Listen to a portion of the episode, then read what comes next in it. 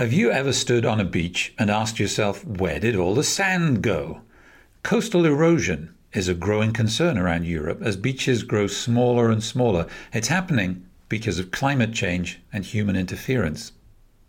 In Constanța County in Romania, the beaches were down to only 10 to 20 meters of sand. That means when high tide comes in, you better pack up and leave. But Romania brought these beaches back from the brink, and all while considering the long-term effects of climate change. How did they do it? Andrea is our beach correspondent. Andrea, before we get into the solution that the Romanians found, can you tell us what exactly is coastal erosion? Hi, Matt. Coastal erosion is the removal of soil and sand by wind, water, and human action. It's a natural process, but coastal erosion can be quickened by the construction of hard infrastructure, like ports and embankments designed to hold the sea back. Without sand, coastal areas are defenseless against flooding and high tides or extremely high tides. That's a threat to marine and human life. This is something that we're witnessing more often these days. It's because of extreme climate events all over the world. Let's look at Romania, though, now. What caused the coastal erosion in Constanța County? Around Constanța, the port hampers the natural movement of sand along the coastline. That leaves some areas highly vulnerable to erosion and coastal flooding. The loss of beaches has a great impact on local properties and infrastructure. Mm-hmm. So how did Romania deal with this issue? Firstly, the local authority conducted several surveys in the area to measure the patterns and force of the waves.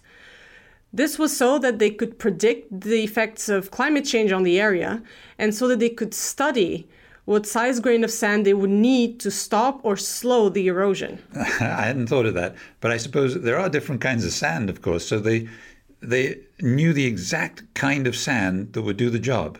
Yes. After that, they deposited tons of sand onto the affected beaches.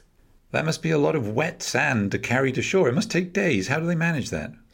Contractors vacuum up sand from the bottom of the sea. This just gets more and more surprising. Vacuuming the sand? And then they send it through a 2-kilometer pipeline. They deposit around 18,000 tons of wet sand on the beach every 4 hours during the project. Bulldozers and other machinery then spread the sand out on the beach until the level inside and outside the water is proportional. So something like this really has to take into account the marine life. You mentioned earlier that it's good for sea creatures. So how does this initiative help marine life exactly? The authority protects marine ecosystems by building biostructures for marine habitats. That means things like breakwaters, rock and concrete structures that weaken the intensity of the waves. They also create artificial reefs to encourage and stimulate the biodiversity in the area. They're working to bring back local species of fish, shells, and sea plants that they were all but gone, and to create new ecosystems. That's pretty extraordinary. It's always great to see initiatives that help humans and the environment. Thanks, Andrea. We're reporting on a new climate project every week on Climate Solutions. They're all different, but each of them will make you look at the solutions to climate change in a new way. Subscribe so you don't miss any of them. Listen to the previous seasons of Climate Solutions too.